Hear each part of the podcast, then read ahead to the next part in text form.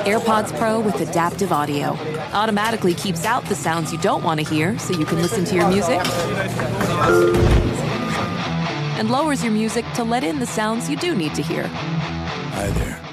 Hi, what can I get you? I'll have a strawberry mango coconut probiotic smoothie with wheatgrass. Anything else? Extra wheatgrass. Here you go. AirPods Pro with adaptive audio.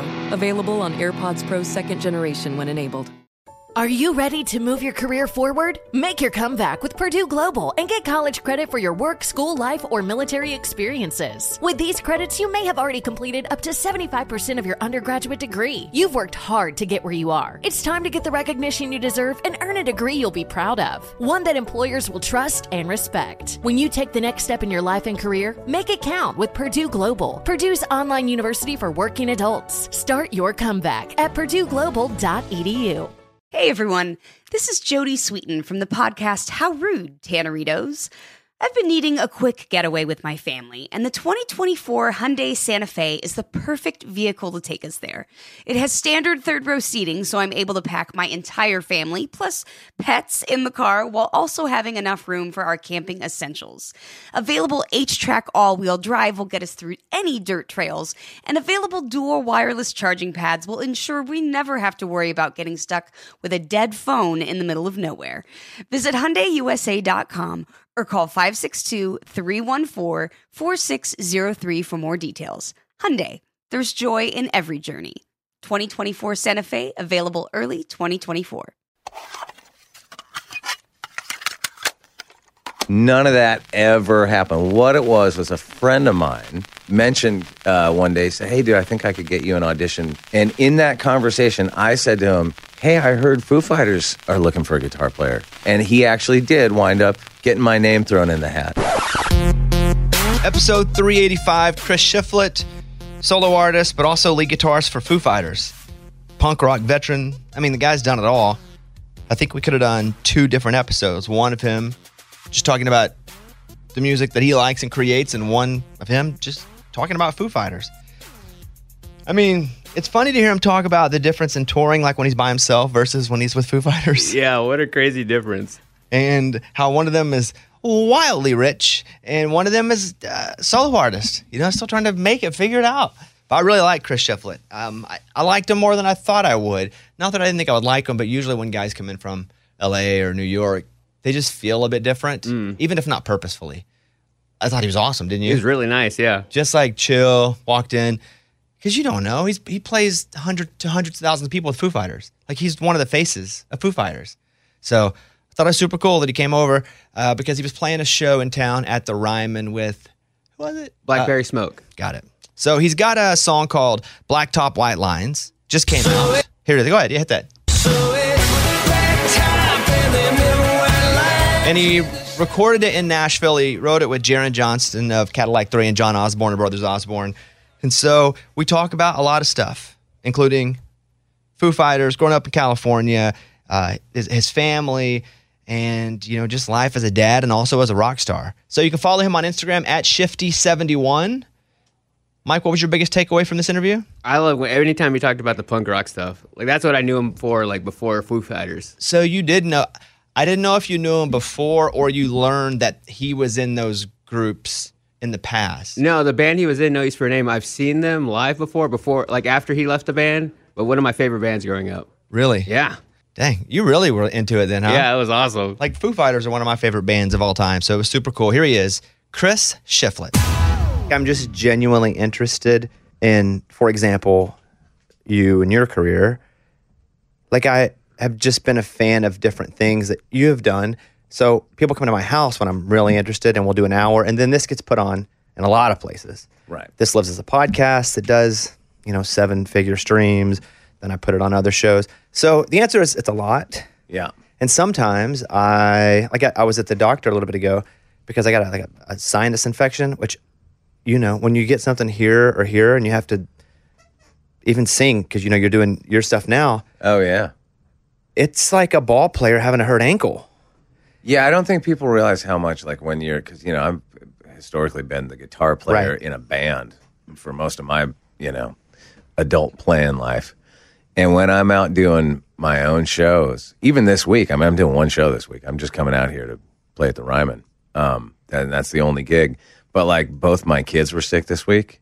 And all week long leading into this, I was like, don't hug me. I know. I mean, that's the life that I live, is where I'm always worried I'm going to get sick. Yeah. And I think it's where the germaphobe part of me started. I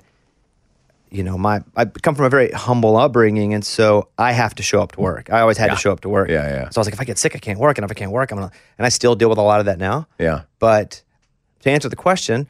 I like you, and that's why you're here. Otherwise, we'd have done it at the studio for 10 minutes, and it'd have been a thing. But I probably do 5, 10, 15, 20. I do a sports show, just audio-wise, 30 hours of content a week. Wow. Which gets to be a lot. That's why I don't lie that much, because I can't remember.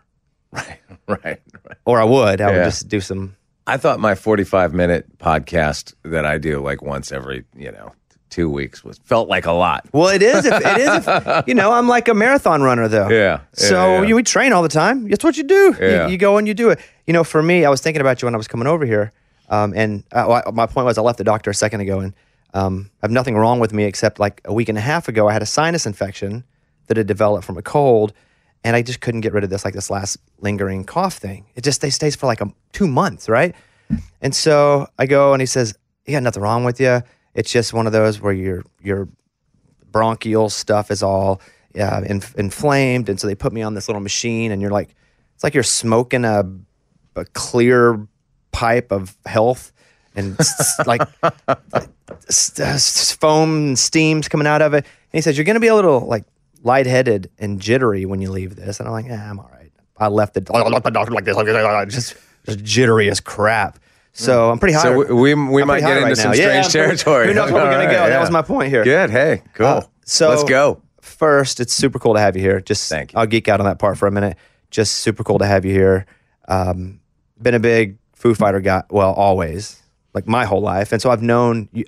And when you become a big fan, you start to not be a fan of just the songs or just the lead singer, but how the different entities came in and developed.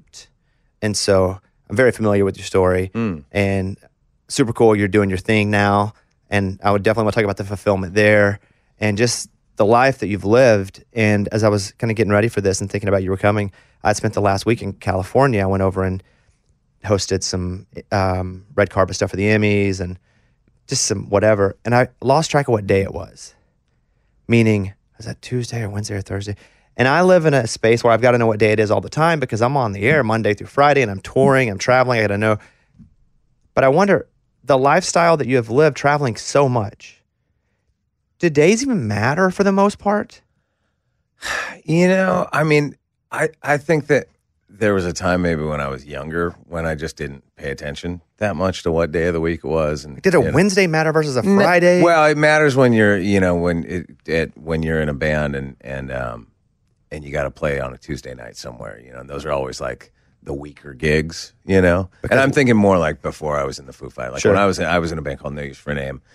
And so you pay attention in that sense. But I think like having kids, and my kids are pretty grown now, so it's been a long time. But that made me turn back into like a Monday, paying attention to Monday through Friday a little bit more in that sense. It was tough for me because I live on such a regimented, I have to. I'm pretty regimented too. I mean, to be honest, like in order to do like, cause like I got a lot of balls in the air all the time. So my life is pretty compartmentalized, and it kind of has to be, I gotta be dad first thing in the morning. I gotta get my kids off to school, and then then I have like a few hours where I can sort of do the stuff that I need to do for me. You a big calendar guy? Yeah. Oh, yeah. Like everything in? Oh, yeah. I know 100%. Or I just, ask Shane, my manager, or I forget entirely. And then he's calling me like, dude, you getting on that interview or what? Especially if we're in the middle of like Foo Fighters stuff, then that's going to take up, that's like your whole life, So you're trying to fit these things sort of in the margins here and there. So no, I got to be. It always drives me nuts when I'm dealing with people who are like living loose, that aren't paying attention to that. I'm talking to you musicians. Yeah, really. I mean, creatives. Yeah, you know what I mean? Where you're like, dude, I got like 45 minutes right now. Like, we got to go. It's been hard because I do a lot of different things, and none of them great. I do a lot of things pretty well, but Ryan Seacrest, who I became friends with, I worked on American Idol for 4 seasons, working with the contestants on picking songs, how to sing, that kind of stuff. I was on camera for 4 years there, working with them, and he said to me once, he said, hey, look, people have to learn to respect your calendar. I was like, what does that mean? He goes, if you say you got to go at 4, you leave at 4, and they'll never again question it. And so I was going to ask you how you're juggling this, because I do want to get and have a lot of things to talk about your new project. But I was like, dang, that's pretty good. Like, it's precedent.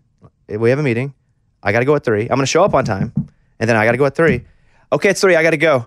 And they'll never question you again. Now, when you got a lot of money like Ryan, I think it's a little easier to walk out of that. Sure. But I thought it was great advice. Yeah. And with what you're doing now, and Mike, can we have a clip of Black Top, White Lines, please? Yep.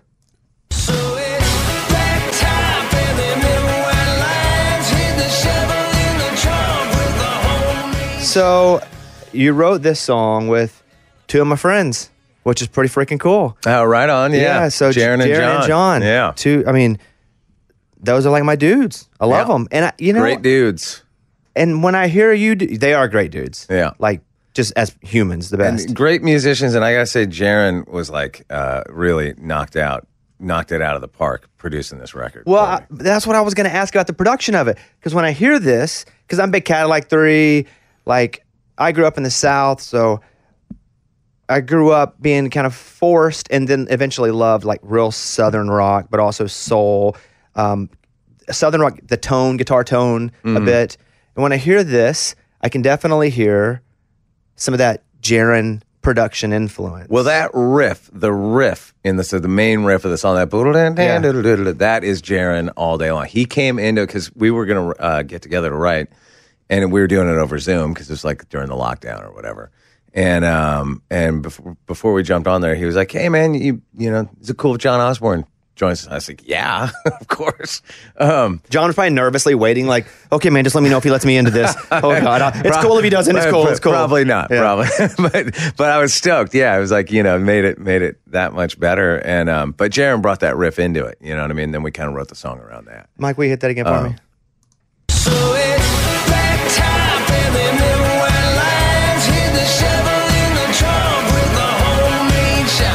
So when you're putting out, and you're the face now, it's you.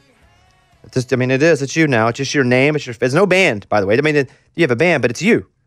Yeah, you know, and I'll tell you the reason why. And I didn't do that for a very long time. When I was a little younger, I intentionally, even stuff that was basically like a solo project. Like I had a band called Jackson United that was, you know, legitimately a band here and there, but with a bunch of different lineups. And then when I first started doing some kind of more like Americana flavored stuff, I had a band called Chris Shiflett and the Dead Peasants. And I just found like every time I would go to make a record, every time I would go to do some shows, it would always be different people because you can't really keep a full-time band together when you're in a full-time band. You know what I mean? It just doesn't work. Unless you want to pay him a salary just to hang, and right. You don't want to do that. That's that ain't an option. Yeah. But yeah, so I finally just kind of like, you know, like grudgingly just make it my own name, you know what I mean? Like, but it's interesting because with each record and then with each like tour, or like, you know, groups of shows we do, you do have these moments of like, you know, like the group of musicians that played on my new record, it's consistent for the most part all the way through, you know, all 10 songs. There's a little bit of change here and there. And all those cats make a massive impact. So it's like it's like having this little mini band relationship for a couple of sessions, you know? Yeah, and I guess my point with saying it's just you is, okay, Dead Peasants, it's still you. I mean, a lot of artists, Tom Petty had the Heartbreakers. We could go through all the people who had great bands with them as well. But this sound that you're making is just you. This is just your sound now. Jack White can do... And we can go through all the different versions that he does. And they all slightly have a different sound. It could be Jack. But this is just you. And so you have to decide who your presentation of you by yourself, what the tone is. Yeah. Do you think about that? Or are you just like, man, let's just make some music and see what happens? I mean, I think about it a little bit. Like one of the first conversations we had when I asked Jaren if he would produce produce this record was we had the conversation about like kind of pushing me into unknown territory or, you know, sort of sonic territory that was maybe a little uncomfortable or something I hadn't done before. And like this first song was definitely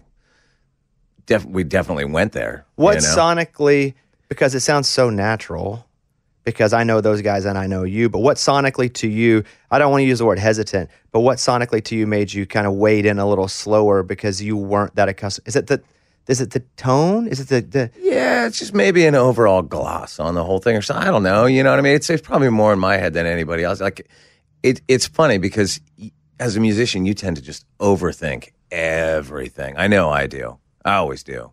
And overthink how it's going to be received and all that sort of stuff. So, and the song's not out yet, so I guess we'll find out pretty soon.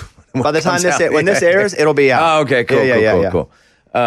Yeah, so, but, you know, the response so far in the little snippets that I put up, like, there hasn't been one comment on my Instagram that's like, this sounds like a radical departure for you. You know what I mean? So I think that's stuff that, like, we think about more than anybody else. I think most people... just listen to music. They just take it as it comes. You know, do I like this or do I not? Does this make me want to dance? Does it make me happy? Does it make me sad? I don't think most people sit there and think about production elements and all that kind of, you know, that maybe the musicians think about, and the difference between this type of, you know, what a rootsy Americana sound is versus a slicker, more kind of like, you know, radio friendly, you know, all that kind of stuff. I just don't think people, the average listener, just doesn't care. And they don't. And when you said gloss, I don't, you know, this is me and you, and I've heard that song a bunch. I don't really hear gloss as that's not either a compliment or it's nothing, except I don't hear gloss. I just hear like a pivot, a slight pivot that feels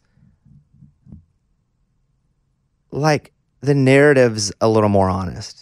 Interesting. And again, that's just, there's no real definition of art. Yeah, yeah. But it feels like your narrative feels a little grittier, and I don't hear gloss at all. Well, that's good to hear. Maybe gloss was the wrong word, but like, you know, I use all wrong words. So I mean, yeah, well, you know, like I do think that this record, when you kind of add it all up, it's got like, and I feel like I edge closer to this maybe with every solo record I do, which is more and more kind of all of my musical influences represented, the big ones at least, you know, the Stones and sure, whatever, Bad Religion or Jawbreaker or something mixed with, you know, Merle Haggard and Buck Owens, you know, like it's kind of all in there.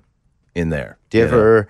The Eagles, ZZ Top, whatever it is, you know, it's just kind of, it's all in there. You ever be so influenced? And I'm not, and this is not the same thing as because I'm a comedy and I definitely don't steal jokes on purpose, but there are times where I write things that are similar to other people because we have like-minded sensibilities and age. Sure. So this is not that type of question, but it's, do you ever feel like you're so influenced by an era of the Eagles and you've written this song and you're like, man, I just hear like 70s Eagles so much that I can't stop hearing the Eagles from the 70s. Not specifically a song, but like you were so encapsulated by whatever that motivation was when you wrote that song that you're like, man, this might be a little too much Motley Crue. Yeah, I mean... I guess, but like, I kind of feel like it's usually the opposite. Mm. It's the thing that you think you're like, wow, that's a little close to the bone. You know, like maybe that's, you know, a little too much borrowing, a little too much influence. Is like then other people hear it totally differently. You know, because I think that is a big part of music. I think we're all borrowing from the people that we grew up listening to or whatever, yeah, and or even just the current stuff. And but then you put it through your filter, and it becomes this different thing. You like being the front guy? You like singing? I do like singing. Let me ask it again. Do you love singing? I came to singing late, you know, versus playing guitar. I mean, that's an interesting question because it's something that slowly I've gotten more and more comfortable doing. And even in writing, used to sort of view writing the lyrics and stuff as almost kind of an afterthought. And whereas that's more like front and center to me now as when I'm writing. But yeah, I mean, I would love to someday be able to sing with as much ease and sort of like, I don't know, just the kind of like not even thinking about it thing that I feel like I do with guitar playing. I don't think I'm there as a singer. You know what I mean? I still got to like work at it. Yeah, but I like it and I enjoy it and it's fun. You know, and it's fun to like, to even just playing live, like to see what kind of works and doesn't work, and putting a show together and putting us kind of interacting with the crowd. You know, it's that weird thing that like it's hard to even put your finger on. You know, sometimes you just feel like you're so connected to the crowd, and sometimes you feel like there's this wall between you. And, you know what I mean? And to try to like, you know, sometimes after shows, like, God, why did that feel so good tonight? You know, why was that spark there with everybody in at the bar or whatever? You know what I mean? And have you found a difference in exactly that the sentiment you're making there? Have you found a difference in being the front guy and technically how your stage is set up, meaning if I do comedy music, I can't wear ears because I have to hear laughs. Right. If I'm doing just music, and we're I have to wear ears so I can hear. And so there are, for different reasons, monitors versus, have you found that being that guy up front, now technically, you have had to rethink how the stage is set up or how it's technically coming to you? Well, I am a recent in-ears convert.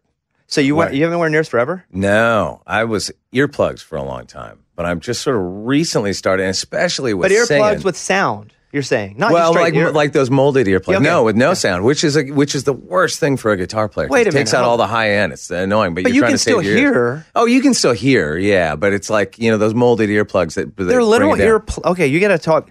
Take it down for me, level. Okay, I'm dumb at this.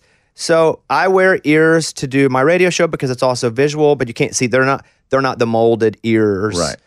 But they're plugs, but I can hear everything. Now you're saying I'm talking just straight earplugs. Why would you plug your ears? To save my, because I spent do you know how many years I spent in little garages? I hear you, but you don't need to hear everybody else. With the cymbals right here just going, like, I remember I went to go get my hearing checked like probably 15 years ago. And it was not too long after we first started having kids, and the doctor just freaked me out. He's like, yeah, you don't care now, but, you know, when you're my age and you can't hear your grandchildren or, you know, you're going to care. And I was like, get me the thickest earplugs possible. But no, now I use in-ears, you know, like what you're talking about. Yeah. And that's the greatest thing ever for singing. I mean, it just sounds like... And you don't blow your voice out. Yeah. It just sounds like you're singing in your head. Yeah, it's the best. So, okay, you got to help me out on this. Because I was never really comfortable with loud monitors on stage. But how do you hear the bass? Are you just running like a metronome in your... I mean, what are you doing if you're playing with earplugs? I'm not getting it. I'm dumb right now, Chris. You know what you're doing? You're overcompensating and just turning your amp up. That's what you're doing. So it probably amounts to the same thing. Okay. So you can still hear vocals. Oh, yeah. Well, you get there's the fancy molded ones that have like little different caps where you can bring it down 10 dB. But in the plugs that you're wearing. Well, the ones that I used to wear. Yeah. Yeah. I never even heard of that. Oh, yeah. Apple Card is the perfect cashback rewards credit card. You earn up to 3% daily cash on every purchase every day. That's 3% on your favorite products at Apple, 2% on all other Apple Card with Apple Pay purchases, and 1% on anything you buy with your titanium Apple Card or virtual card number. Visit apple.co/card calculator to see how much you can earn. Apple Card issued by Goldman Sachs Bank USA, Salt Lake City branch. Subject to credit approval. Terms apply. Did you know that most salads travel over 2,000 miles to reach your plate? But not with 80 Acres Farms. Their crisp salad greens and herbs are food less traveled, going from farm to store in days, not weeks. They stay fresher for longer in your fridge. My salad lasts all week long, which means less food waste and easy meal planning. Oh, and did I mention there's no need to wash these greens? Because 80 Acres Farms uses zero pesticides. Visit 80acresfarms.com to learn more and find their salads and salad kits at your local Harris Teeter. Spring is a time of renewal, so why not refresh your home with a little help from Blinds.com? We make getting custom window treatments a minor project with major impact. Choose from premium blinds, shades, and shutters. We even have options for your patio too. Blinds.com invented a better way to shop for custom window treatments. There's no pushy salespeople in your home or inflated showroom prices. Our design experts can help you find the perfect window treatments on your schedule. We'll even send free samples directly to you. Plus, we can handle the measuring and installation for you. Unlimited window treatments installed for just one low cost. And with Blinds.com, you'll always get transparent pricing. No hidden fees. Our free shipping and 100% satisfaction guarantee can put the spring back into your step. And into your home, too. Shop Blinds.com right now and save 40% site-wide. Get 40% off for a limited time at Blinds.com. Blinds.com. Rules and restrictions may apply. You started playing guitar at what age? 11. Do you feel like you're someone who music came to, I don't think there's a such thing as easy, but more naturally? Did you understand it quicker? I wouldn't say that. I think I was lucky that I grew up in a family of musicians. You know, both my older brothers played and played really well and were like really good by the time I ever picked up a guitar, which was probably a little daunting. And I was a terrible student. It wasn't really like a guitar student. I would just never really practice what I was supposed to practice and all that sort of thing. And like, you know, this was like the early 1980s. So, and I was listening to people like Yngwie Malmsteen and stuff. So I remember like everyone would talk about, oh, you have to take classical guitar lessons because that's what Yngwie did or that's what Uli John Roth did or all these guys that we all looked up to. And so I was a little kid and I would go take classical guitar lessons. I could not figure out how that connected to like the Ozzy Osbourne records. It just didn't make any sense, and so I just wouldn't play it. You know, and it wasn't until I started playing in bands in high school that's when I started. When I started to get like, you know, more fluid. Sure, but what's classical guitar? I know classical piano. But what do you learn at a classical guitar lesson? I didn't learn anything. What do you say? Okay, what are you supposed to learn? Do you learn like? Well, you're supposed to learn how to read music, which I could never really do. And like, you know, it's a lot of finger style, you know, like, you know, beautiful. It's almost like a level of discipline that I wasn't recognizing in the heavy metal music that I was listening to. Couldn't figure out how that became that. And I just wanted it to be that, you know. As you have two brothers that are both playing guitar, how come you didn't get stuck with the bass? Usually my brother Mike started playing guitar, then my brother Scott started playing bass. So he was like a bassist. So he got it then. Okay. He did, but he also just, you know, took my brother Mike's guitar and figured out how to play that thing better than all the rest of us, you know. So he kind of did it all. You get drums, you're Hanson. If they just give you drums, all of a sudden. I know. Well, I'll tell you, because my older brothers were guitar and bass respectively, my first choice was piano. I was going to be a keyboardist. And then my mom even bought me a piano, and then I didn't take those lessons either. So eventually I just had to pick up the guitar. It just had to be that. You know, that was the era. It seemed like the guitar player in all those bands was always the person that I was drawn to. Born and raised in California? Yeah. Like beach California? Yeah, oh yeah. Santa Barbara. Like, okay. Yeah. Surf California? I mean, I actually came to surfing kind of late, you know, relative to a lot of other people. But I mean, I grew up at the beach anyway. So skateboarding and boogie. I'm a little embarrassed to admit that when I was a kid, I was a boogie boarder. It's a sponger. Is that thing on your knees? Not on your knees, but like, you know, the moray boogie. You know, I grew up in Arkansas, so I don't even like the beach because I don't get it. Yeah. It's only because I was never around it. Like my friends that grew up either going on vacation to beaches or they love it. And I'm like, what do I do? I just sit there. Yeah, that's eventually you pick up a surfboard and then it opens up that whole thing. Then I tear an ACL at this age. Yeah. I've never even been skiing because I'm just afraid to go tear an ACL at this point. Yeah. I'm scared of everything. No. Well, it could happen. That is. It's dangerous. You are. And then there's the sharks. Yeah, that doesn't scare me. I've done shows on Nat Geo. Those animals, I'm all good. We're good. I'm Dr. Doolittle. I'm freaking Dr. Doolittle out there. They don't hit me. Can't tear an ACL with a shark. Well, tear my head off, then I'll die. I won't even know it. You have two brothers. You have any other siblings? I have a stepbrother who was around a lot too. Music at all? He played a little bit, but not. But he was more of a musical influence just because of what he was listening to and you know, just bringing that to it. Mom and Dad, were they together? They were not. And did you know? I didn't know my dad at all. He left, so.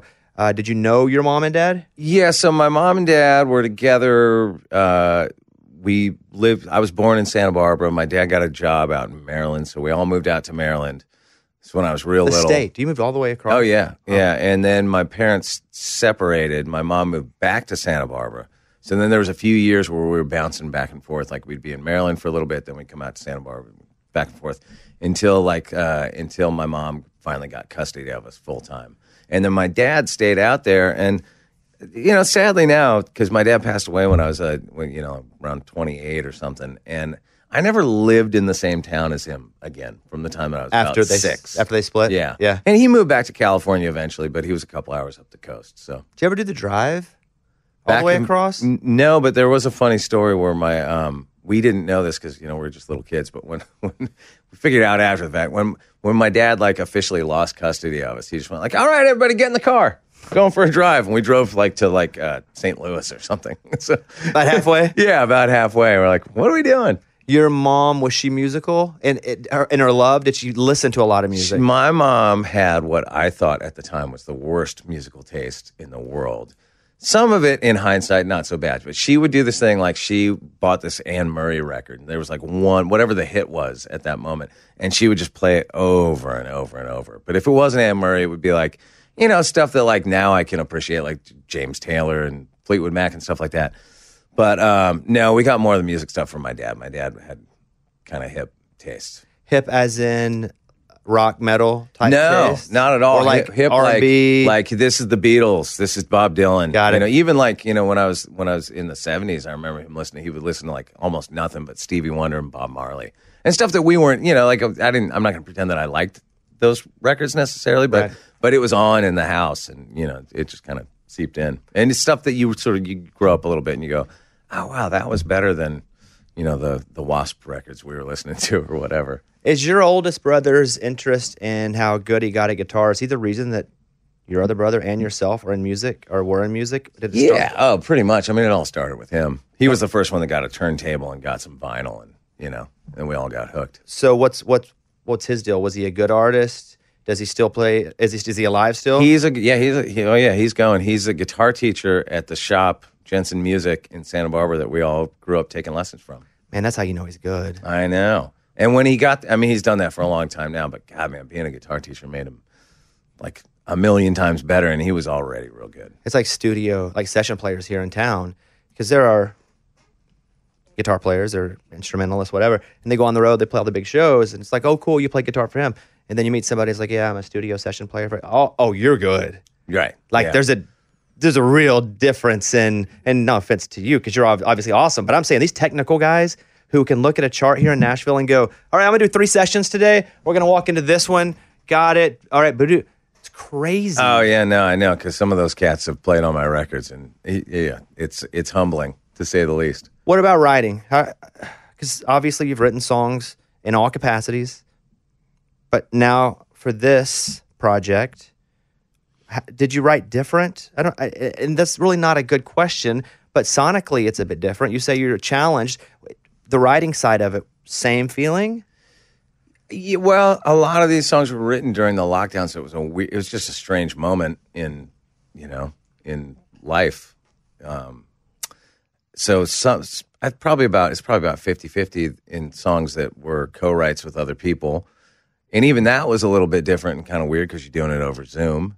You're not just like sitting in a room with your friends. But just the writing process for me, probably not much different.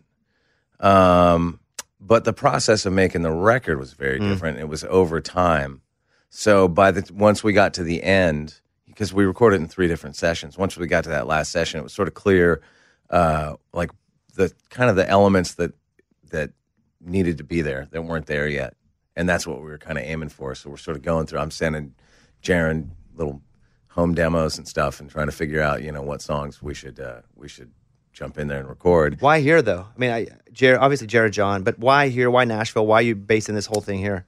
Well, I made my last couple records before this out here as well, and you know, if you're making like kind of roots Americana country tinged music, Can't really go wrong making it in Nashville, you know. Isn't your podcast based like Americana country? Yeah, or maybe not. Maybe not country less so much. Kind of less so now, but like yeah, that's been the main focus of it.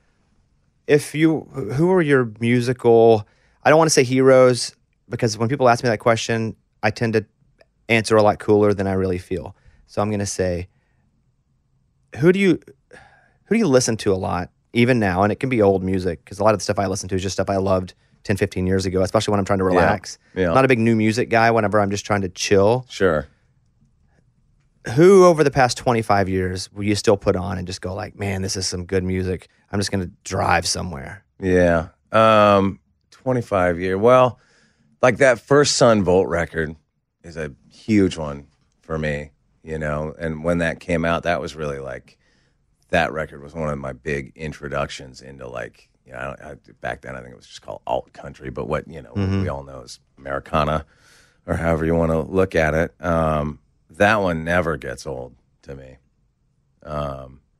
Especially, I mean, I just have like these vivid memories because it was really the singer in my old band, Tony Sly, was the singer of this band, No Use for a Name, that I was in. And he was into all that stuff, you know, and he would always bring an acoustic guitar on tour. And so we'd be driving down the road in our van and he'd be sitting there, you know, strumming Sun Volt songs and Whiskey Town songs and, you know, the Wilco songs. Like Wilco, I was going to Tupelo and all that, yeah. you know, all that stuff. He's the one that turned me on all that. And then through that, I found, you know, whatever, Steve Earle and Lucinda Williams and even, you know, Merle Haggard and Buck and all the, and I just kind of worked my way back. I was just about to go to Wilco when you said it. Yeah. I had it queued up. Well, those first couple, you know, the first couple Sun Volt records, first couple Wilco records, just, yeah, I could never get enough of those records. What about as a kid? What did you love at 16 years old? Ooh, 16. Well, okay, so when I first started going to shows, I mean, I was listening pretty much just like heavy metal was what the music of the day. And then there was this change that happened where around like 84, the glam rock thing started cooking up in LA. And there was a band from Europe called Hanoi Rocks. Yeah, and I know that is, yeah. Yeah, and so I got turned on to Hanoi Rocks right at the end of them being a band, because they had made a bunch of records, but then they put out their major label record. The drummer dies, and the whole thing falls apart. But as that was all kind of happening, my brother brought home that last record, and then, you know, like with everything else, you just sort of work your way back and get the other ones. But that record had a massive impact on the LA rock world, and all these bands started coming up, bubbling up, like, you know, Guns N' Roses and Poison and Jet Boy, who's from up north, and Faster Pussycat and LA Guns, and that whole thing. And this was like pretty early in that, like probably like 85-ish, started to go see those bands. And it really was like, so I was around like 14, 15, 16, those years. As that whole thing was kicking off, we were just going down. It just seemed, my memory is we were just going down to LA all the time to go see those bands, like the Troubadour and at 16, the country. 17? Oh yeah, no, I started going to shows when I was about 12 or so, and I look back on it as a parent. Why did my mom allow this to happen? And how did you get? But we would go, and even before that, I was going down to see, like, you know, Keel and Armored Saint, all that kind of stuff, because they were all ages. All the shows were all ages shows. And then maybe somewhere in the middle of all that, in really kind of like in high school, like where I grew up was just far enough away that there was no like rock and roll scene, really. And so if you were going to see live music, it was punk rock or it was thrash metal or something like that, you know, or some like weirdo college band at UCSB. And so it was that time was just cool because it was all this mix of music happening, and, you know, you're sort of getting turned on to all this different stuff. And like I had this little tight group of friends, and we were into this thing that was happening in LA that eventually became very mainstream. But at that moment, you know, there was like a couple of years there where it felt like it was like our little secret, you know what I mean? Your mom obviously didn't throw a fit, or she didn't know you were going to these shows, but do you think it's because you had two older brothers blocking for you? 100%, yeah. She was broken by the time I came along. She'd given up. And did you guys ever, because the age, if you were, your oldest brother's how much older than you? He's about 7 years older. Okay, and your middle brother would be how much older? About 5, yeah. Okay, that's significant in age, but did you guys ever bond as brothers and have real, true brother moments over music? Oh, for sure. I mean, where you were all cool with each other? Yeah, oh yeah, tons. But sort of as we, you know, as each one of us got to a certain age, you know, when I was a kid, just whatever my brothers thought was cool, I thought was cool. But would he ever think you were cool at 15 and be like, hey, 15-year-old, come with me, I'm 22, and our other brother's 17, let's get in the car and go to a show?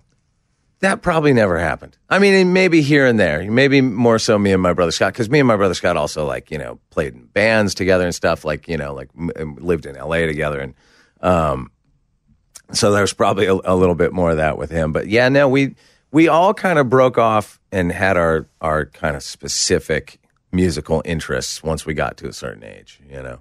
And it is a funny thing because, like, I learned so much about playing from my brothers, but we probably never sat down and had them go, like, okay, here's how this lick goes.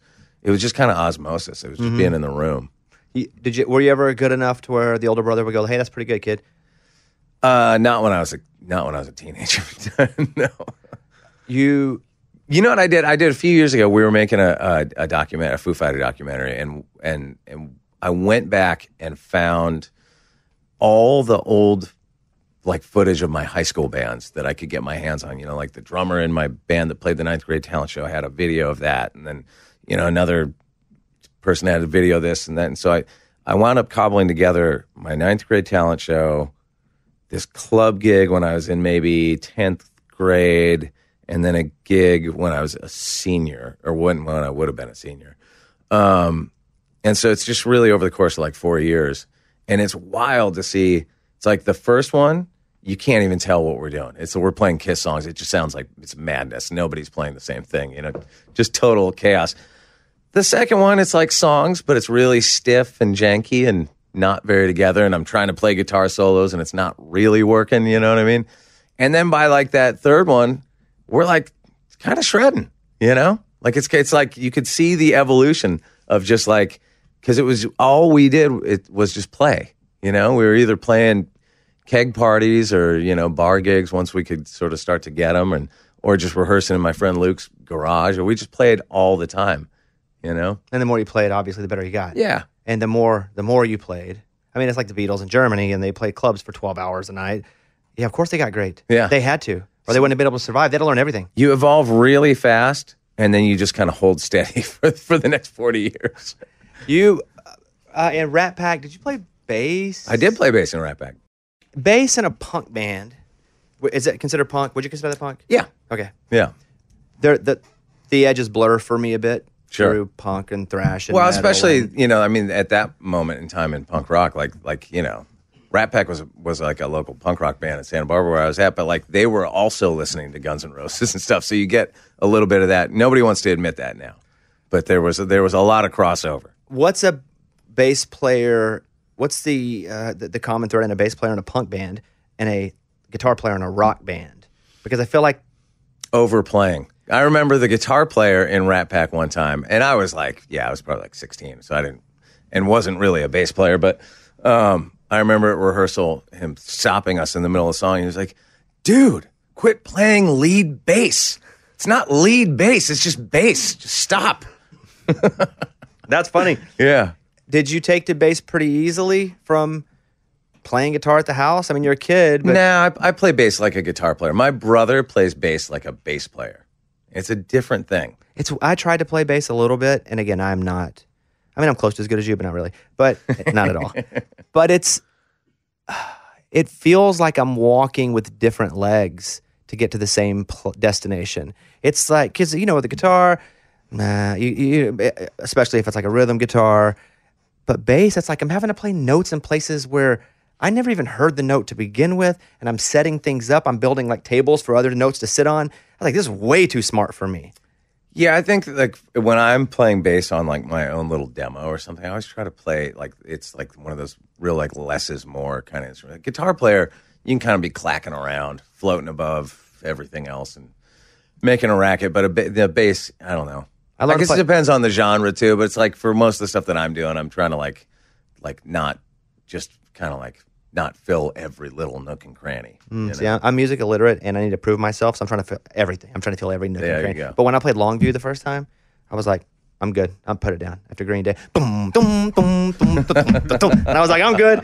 I'm good at bass. I just mastered it. I'm good to go. Yeah. So Guns N' Roses, obviously, massive just in general in the 80s. And there was a story that I read about a friend of yours. Did he go and audition for Guns N' Roses or tell you should?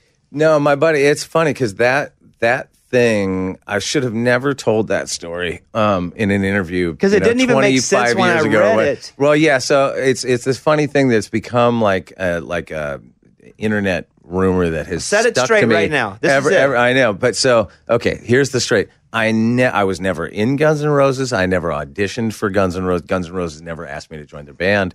None of that ever happened. What it was a friend of mine...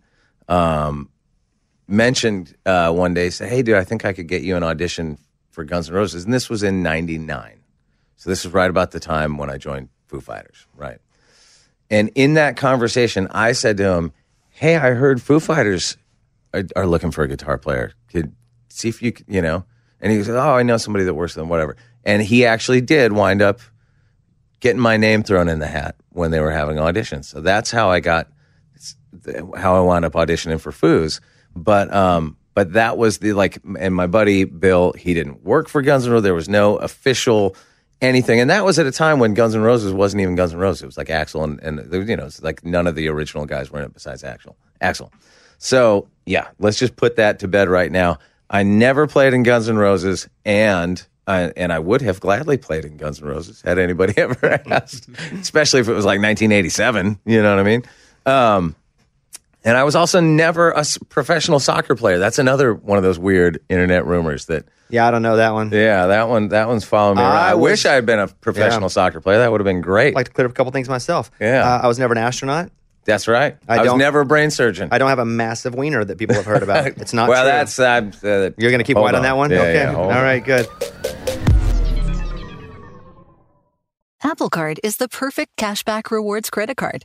You earn up to 3% daily cash on every purchase every day. That's 3% on your favorite products at Apple, 2% on all other Apple Card with Apple Pay purchases, and 1% on anything you buy with your titanium Apple Card or virtual card number. Visit apple.co/cardcalculator to see how much you can earn. Apple Card issued by Goldman Sachs Bank USA, Salt Lake City branch. Subject to credit approval. Terms apply. Farm to store in days, not weeks. That's 80 Acres Farms. Did you know most salads travel over 2,000 miles to reach your plate? But not 80 Acres Farms. Their crisp salad greens and herbs are food less traveled. They stay fresher for longer in your fridge. My salad lasts all week long, which means less food waste and easy meal planning. Oh, and did I mention there's zero need to wash these greens? Because 80 Acres Farms uses zero pesticides. Visit 80acresfarms.com to learn more and find their salads and salad kits at your local Harris Teeter. You're ready for a comeback. And with Purdue Global, you can do more than take classes. You can take charge of your story, of your career, of your life. Earn a degree you can be proud of and get an education employers respect. It's time, your time, not just to go back to school, but to come back and move forward with Purdue Global, Purdue's online university for working adults. Start your comeback at purdueglobal.edu. Biggest crowd that you guys have ever played in front of? I don't know. I remember, and this was a long time ago, we played Rock in Rio 2000 or so. I'm assuming that's in Rio? Yeah, that's in Rio. Okay. Well, it's funny you asked because they also did Rock in Rio in like Lisbon, but which wasn't in Rio. But Rock in Rio actually in Rio. And I remember at the time maybe somebody said it was like 100,000 or a couple 100,000 people. It was big. And get more nervous. It's got to be still up there. No, you get less nervous for that. Yeah. You get less nervous for that because it's so big. It's just like you can't even see people's faces. What about your shows now? Way more nerve-wracking, especially if they're sparsely attended. Those are the most nerve-wracking of all. Do you watch people's faces? I have a bad habit of it's my solo thing of like getting distracted by watching people's faces. Especially if like somebody's like looking at their phone. But what if you're singing? Or if somebody's like it's worse when that's I'm talking the worst about your show only. Totally. Yeah, okay, no. Go ahead. Yeah, no, and somebody's like looking at their phone and like elbowing their friend and they're laughing and all of a sudden I start to think about like what's that guy doing? And then I forget the verse that we're in, you know what I mean? I gotta figure out how to just tune the crowd out, but stay connected, but tune them out. I drive myself crazy because if I can't assign my feelings onto other people. And I've even been to therapy where I will go out and I'll do a theater of a couple thousand people. I'll be telling jokes, rocking it. If I see one person that looks like they're tired or yawn or get up, and it's a theater, so it's not really the environment where people get up, but if they get up, I'm like, God, I must suck. Totally. And so Isn't that the weirdest thing with performing? Like, it's so easy to misjudge a crowd. And because I've assigned what I think on them. Right. Well, if they're yawning, they must be like me. And when I yawn, I'm bored. Right. They may have a yawn disease. What do I know? The old classic yawn disease. Right. And so what I would talk to my therapist about it. She goes, well, let me get this straight. There's, 2,000 other people there having a great time. Yeah. Laughing their butts off. But you see one person in the third row that's like talking to their buddy, or and that's the thing that triggers you to go, maybe I'm not good enough. Plus, you immediately assume that the thing that they're talking about is something negative about you. That's the insane part. Yeah. It's like if two people are whispering around you, you're like, oh, for sure they're talking about me. Yeah. They probably heard that big penis rumor, and now they know it's not true because I had revealed it. And then here we are. Oh, yeah. And, you know, 9 times out of 10 when you actually encounter, because I've had that happen where the person you in the crowd that you think is not enjoying themselves, you, like, talk to them after the show, and they're like, dude, that was the best. Mm-hmm.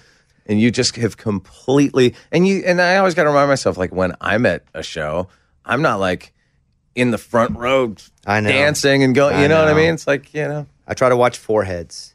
Yeah. That is now what I try to do. I only look at foreheads and listen back. I tell you what, dude, having played in like punk rock bands in my younger years, it ruins your ability to judge a crowd forever because the bar was, if there wasn't a big pit, it wasn't a good show.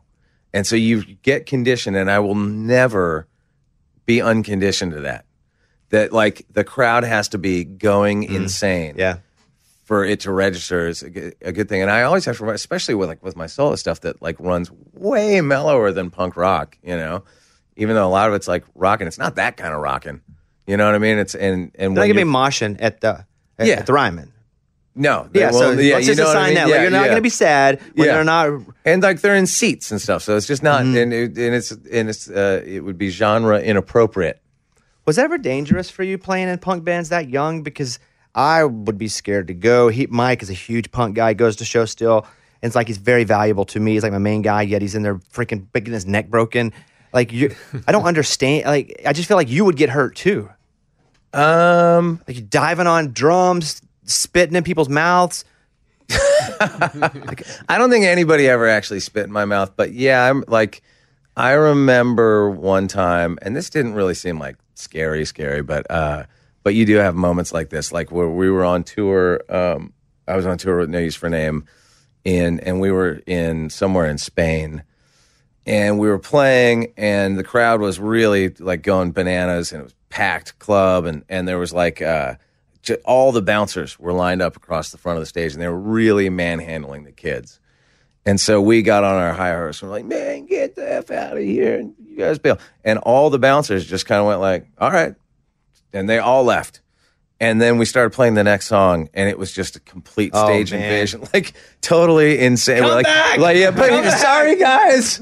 Okay, you were doing something after all. I get it. Yeah. I mean, I've seen stuff like that. I remember touring with Unwritten Law, and we were down when I was playing a band called 22 Jacks.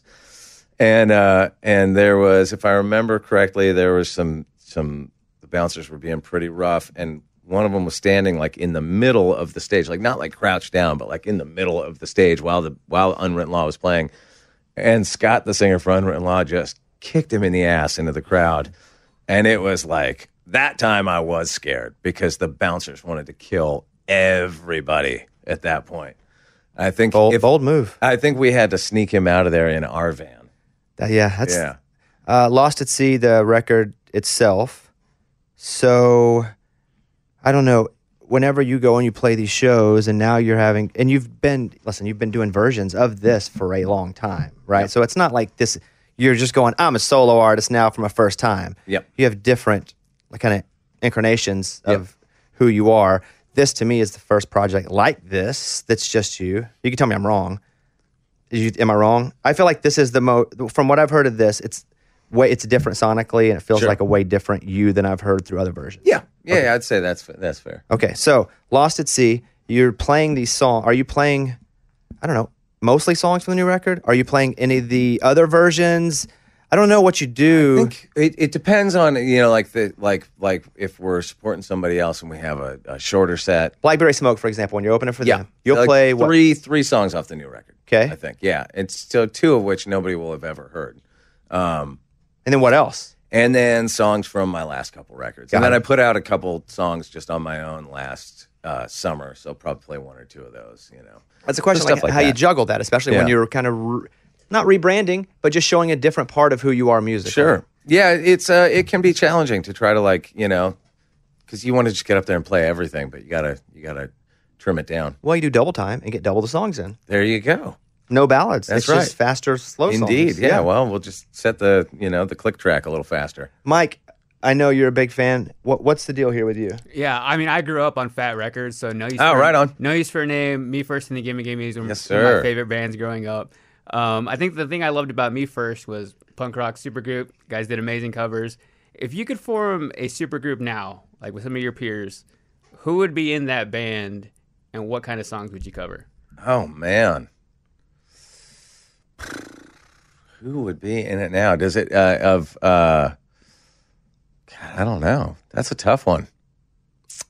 Because Me First and the Gimmes just kind of fell together. It was just like me and Joey were living in San Francisco at that time.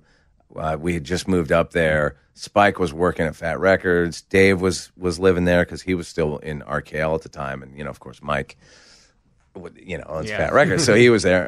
So it just kind of came together without like any real planning. But I always thought it would be cool to make, corral a bunch of folks from out here and do a really super badass, classic country cover band and go play parties. Oh, but there must be 100 people that already do that, so I don't know. But I've never done that. Yes. That would be fun for me. But not yes and no. The answer is yes, people do that, but not people that are superior. At least with accolades. I'm inferior. Well, okay, you can say that. That's why I need a bunch of really good players to come make it sound really good. But how cool would that be to take everybody that played on my new record and go just play just a classic country cover set somewhere? I think it'd be super cool. So fun. I think it'd be love it. Give me the analogy here. I'll set you up. I had a show on Nat Geo for a while on a small-ish budget. And we had fine catering, and it was fine. We go out. We're all over the country, on location. Fine. We had good crew. Fine. American Idol, network, best food, money's awesome. Just a lot more time. But there's a difference in the two. When you're doing you versus Foo, I'm assuming that's probably similar. Well, if you need a visual... send your camera crew to the Airbnb I'm staying at right now. And that will clearly illustrate the difference. And if that doesn't make it clear enough, I'll drive you around in my van that we tour in as well. Is it A+? Because I've said it before, not just here, you're here. I think Foo Fighters are the greatest American living band right now, period. Thank you. Because two things. One, three. Lots of hits, still relevant, and the length of amount that the time you guys have been relevant, meaning you're talking about decades. And I did an alternative based show for a long time, and to me, Foo Fighters are extremely well respected and regarded and accoladed, but still the most underappreciated band, one of them in music history. And I think underappreciated. Really. Absolutely, I feel like we're appreciated very much. So you can be, but you can also be overrated and be awesome. Not Foo Fighters, but I'm saying you can be like, wow, that person's overrated, and they can still score 35 a game and get 9 rebounds.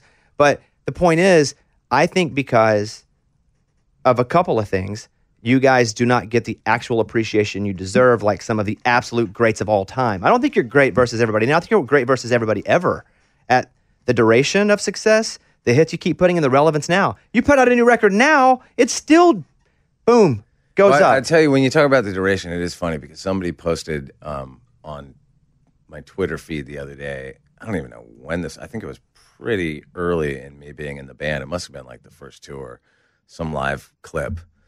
And it just, you just look at it and you're like, oh my God, we're like babies, yeah. What year was that, you think? Well, I mean, I joined the band in 99, so it was probably a clip from 2000 or so. I don't know. And I'm wearing sleeveless. The thing that jumped out at me was I had a cut-off sleeve T-shirt, which dates it from because I can't imagine I would be doing that anytime recently. But remove Foo Fighters from the conversation. Just me and you talking about music. Yeah. Remove Foo Fighters. Name another American band that's got 25, 30 years of absolute greatness, just period. It can be from any time. What do you do? Who do you put there?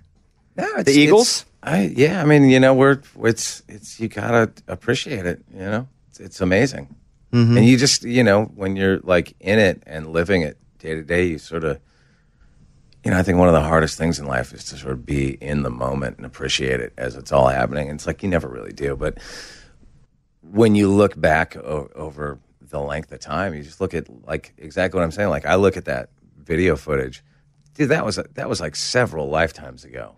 You know, I wasn't married. I didn't have kids. You know, my son's in college now. Mm. It's like it's literally like it's a long stretch. Did you know that most salads travel over 2,000 miles to reach your plate? But not with 80 Acres Farms. Their crisp salad greens and herbs are food less traveled, going from farm to store in days, not weeks. They stay fresher for longer in your fridge. My salad lasts all week long, which means less food waste and easy meal planning. Oh, and did I mention there's no need to wash these greens? Because 80 Acres Farms uses zero pesticides. Visit 80acresfarms.com to learn more and find their salads and salad kits at your local Harris Teeter. You're ready for a comeback. And with Purdue Global, you can do more than take classes. You can take charge of your story, of your career, of your life. Earn a degree you can be proud of and get an education employers respect. It's time, your time, not just to go back to school, but to come back and move forward with Purdue Global, Purdue's online university for working adults. Start your comeback at purdueglobal.edu. When we look back at songs that you've written, and they all come to my head, and, you know, music, for me, if I hear a song that was a big part of my life at a certain point, I automatically kind of feel like that pointing in, even for just a second. It's one of the cool things, music, or even smells of like old food does. Like, oh, my grandma used to cook that. Okay, I kind of feel that. But it's like, all my life, there's something. So you're one of the writers on that song, right? Like you're a writer on All My Life? I mean, you know, I'm not gonna claim writing, like, you know, I'm on that record, but like, you know what I mean? Like, yeah, that's Dave. That's Dave's riff, man. No, okay, I'm not talking about the riff. I just mean the song in general. But we all played on it, but you know what I mean. So, yeah. But you're not. Do you get publishing for it? We're getting into the weeds.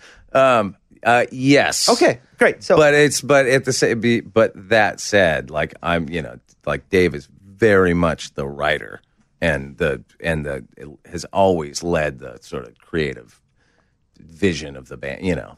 I wasn't saying he wasn't. I just think of these songs, and I was looking at through the notes what your names were on the publishing, so I just assume, if it's on the publishing, he for sure is, you know, one of the writers there. Do you, when you guys write? And I really don't have that many Foo Fighter questions, but you just put me onto another one. When you guys write, do you guys get in a room and just, if you write, do it together? Or does he come in? Or do you come in? Or is it different every time? It's changed here and there over the years, you know. And in the past, maybe we would spend more time. Like he would record some demos, then we would learn the songs, and maybe we demo them, and then get into the studio. And then there's been times where, you know, he just brings them in. We learn them in the studio and kind of piece them together as we're going. So it's kind of a little bit of everything. Do you write? I used to get really hung up on demos. You know, in what way? Well, like what you know, how like the fall demo in love went. With the demo. Yeah, and like, you know, and that was the part I played on the demo, and I really tried it. It's like I almost try to prepare less now to be more sort of responsive. And so you're not attached, maybe. If you prepare less, that means you're not as married to that. The first time I ever sort of learned that was coming out here and making a record with Dave Cobb, which is like, he even in that, before I came out here for the first record I made with him, he was like, don't make demos. And I did anyway. I made like a bunch of demos. But then what's he want, a work tape? I mean, then just record it in the iPhone, the general rough? I think he would prefer you to just sing it in the room on an acoustic guitar and then, get going. You know? But what if you write, it's not here? I guess is my point. You say don't make demos. Yeah. What? Because I like that, and I like what you just said there. Because you can definitely fall in love with the demo, and then anything that comes after, you're just like, I don't know. It's not really what I felt when I wrote this original. Yeah. But it's way more fun to be open to just kind of getting banged into something different when you're in the room. So if you write now, will you just write something and record it on your iPhone, like in a voice note? Yeah, and then, you know, to truth be told, I'll still go make a demo of it in my studio, but I try not to get stuck on it. That's the lesson. Do your kids think you're cool? not to my face. Yeah. Do you ever hear, though, and it makes you proud that they've told somebody they're proud of you, but they won't tell you, but it comes back to you they are? Yeah, I don't know if it's ever come back to me exactly.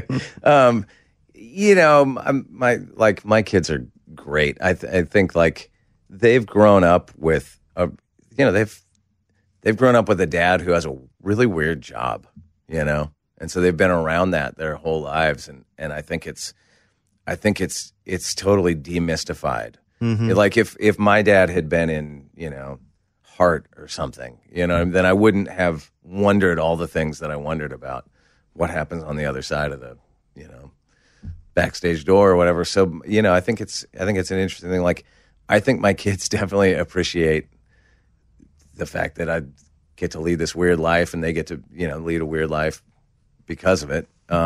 They musical? I forced them all to take lessons. Any of them have a passion to do it for their life? My youngest has gotten really kind of into it now. Yeah, they all quit playing. My oldest wants to be a filmmaker, so you know that's his thing. That's his passion. And then they all played, but my youngest has now kind of come back to it. So we'll see. Do you ever practice? Do I? Oh God, yeah, all the time. And not so much in terms of like practicing. I don't I might sit there and kind of woodshed on something specific. But, I mean, I just play all the time. Do you still love to play? I still love to play. Are you ever like, I just wish I had a guitar right now? All the time, yeah. And isn't that, if you can remove yourself from you, which is a hard thing to do, isn't that kind of awesome? That totally. Somebody who's done it through all different levels and stages and seasons of life, like still has that thing that they've done and they still love doing. It's so rare. Like, I'm thankful that I get to do what I do and still love doing it, even though it's a grind sometimes. Yeah. Are you thankful that you still love it? Totally. Yeah, because there was one point that I remember, and it was a long time ago now, where I was kind of like not playing that much in the off season and not doing much, you know? And then a series of things happened that kind of like reignited that feeling in me. And I just never, ever want to lose it again. And I know for me, like, even when you're not feeling, like, particularly motivated or whatever, I just play through it. I just play. I bet it's almost at this point, like, that never happens. Because either you're writing or recording or rehearsing or just sitting in my studio messing around with amps and pedals and different guitars and stuff. It's just always something. Are you on an eternal search for the right tone? Probably more so now than ever. Yeah. And do you know it when you hit it, or do you still question it even though you got it? I think you hit it and then you lose it. And then you start looking for it again. Or what that is changes. Or you hear somebody else and you're like, "Whoa, how do you do that?" You know? Why is the record called Lost to Sea? It's a part of a line in one of the songs. Yeah. Any lines in these songs that are super personal? Because I did see a thing where you're like, it's a very personal record, and that is, sure, I like that, right? Everybody's trying to write personal stuff because that's what we have that's different than everybody else. Yeah. But is there anything, a line or anything that's in there that's like, man, this is like real personal, and like, I don't know if I should even put that out there? Yeah, there's a couple. There's one of the songs. You don't even have to highlight it now. I just wonder if that's ever a question. Yeah, no, there's a song on there that I wrote probably like, I don't even know, long time ago when I was going through some stuff. Yeah. It's funny because I don't think anybody else would read it the way that I hear it. Which is why I don't want to ask you what it is, but it's just, you get in that place where you're like, man, this is something but good for you. I mean, you hung in there. Did you pull any out, though, in the same way that was? No. You know, I mean, there were definitely, it's a funny thing with songwriting because, like, it's like, I like it the more specific it is.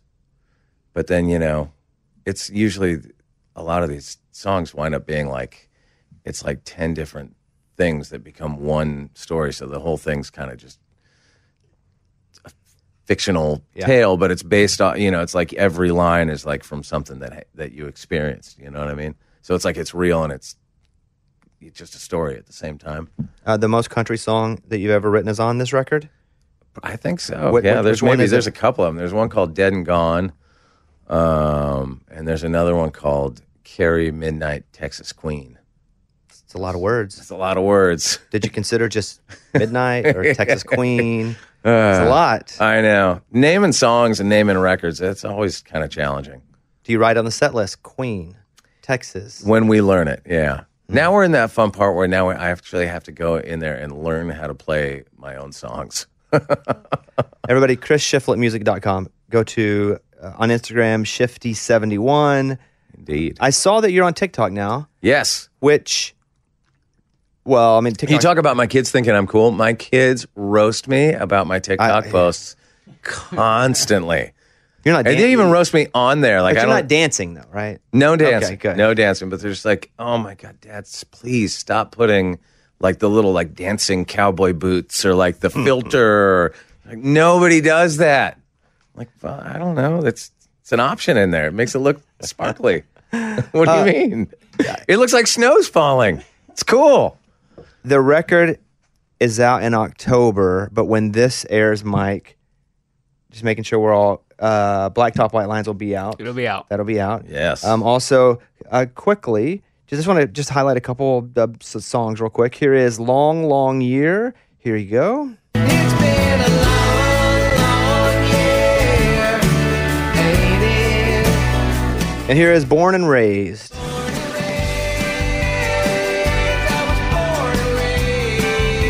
I mean, I hear like a 80s Eagles, like, because I love 80s. I mean that in the most complimentary way. Like, that's what makes me feel, that feeling I get, where it's just like, It's funny because something like that is exactly kind of what I was alluding to earlier, where in my head, I'm hearing it like Steve Earle, but everybody else hears it like the Eagles. So it's cool either way to me. What if I said, you know what, Chris, I hear the Wiggles. Okay, see, exactly. Yeah. All right, you guys, follow Chris. You're out on the road. But what are you doing on the road? I know you're here with Blackberry Smoke here, but are you with them all the time? No, we're just it's a one-off. Okay. Yeah, we got I got offered to come out and open up for them. Are you doing other one-offs? Here and there. I just did a bunch of dates in December out on the West Coast, and then I've got a tour of the UK and Ireland coming up at the end of March, and we're working on trying to figure out some other stuff, but yeah. Watch foreheads. That's it. That's what I'm going to leave you with. I'm going to leave you with a nugget. That's right. Because obviously I'm your hero. So watch foreheads. You learned from me. This is a big deal for you to be here. That's right. And it's actually the opposite of all I just said. I was super pumped to have you. This has been a thrill for me. I hope you had a good time. Oh, I loved it. We just did over an hour. Yeah. And love the music. Yeah, thank you. Love the music. Thank you. All right, there is Chris Shiflett. This is Holly Fry from Stuff You Missed in History Class. The national sales event is on at your Toyota dealer, making now the perfect time to get a great deal on a dependable new SUV, like an adventure-ready RAV4. Available with all-wheel drive, your new RAV4 is built for performance on any terrain. Or check out a stylish and comfortable Highlander. With seating for up to 8 passengers and available panoramic moonroof, you can sit back and enjoy the wide-open views with the whole family. Check out more national sales event deals when you visit buyatoyota.com. Toyota, let's go places. Did you know that most salads travel over 2,000 miles to reach your plate? But not with 80 Acres Farms. Their crisp salad greens and herbs are food less traveled, going from farm to store in days, not weeks. They stay fresher for longer in your fridge. My salad lasts all week long, which means less food waste and easy meal planning. Oh, and did I mention there's no need to wash these greens?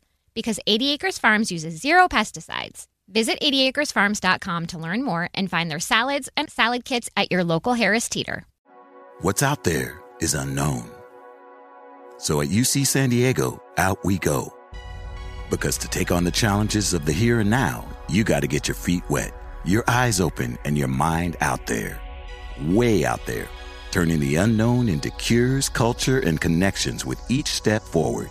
So pack a bag, a notebook, and some sandals and get ready to look far and think further.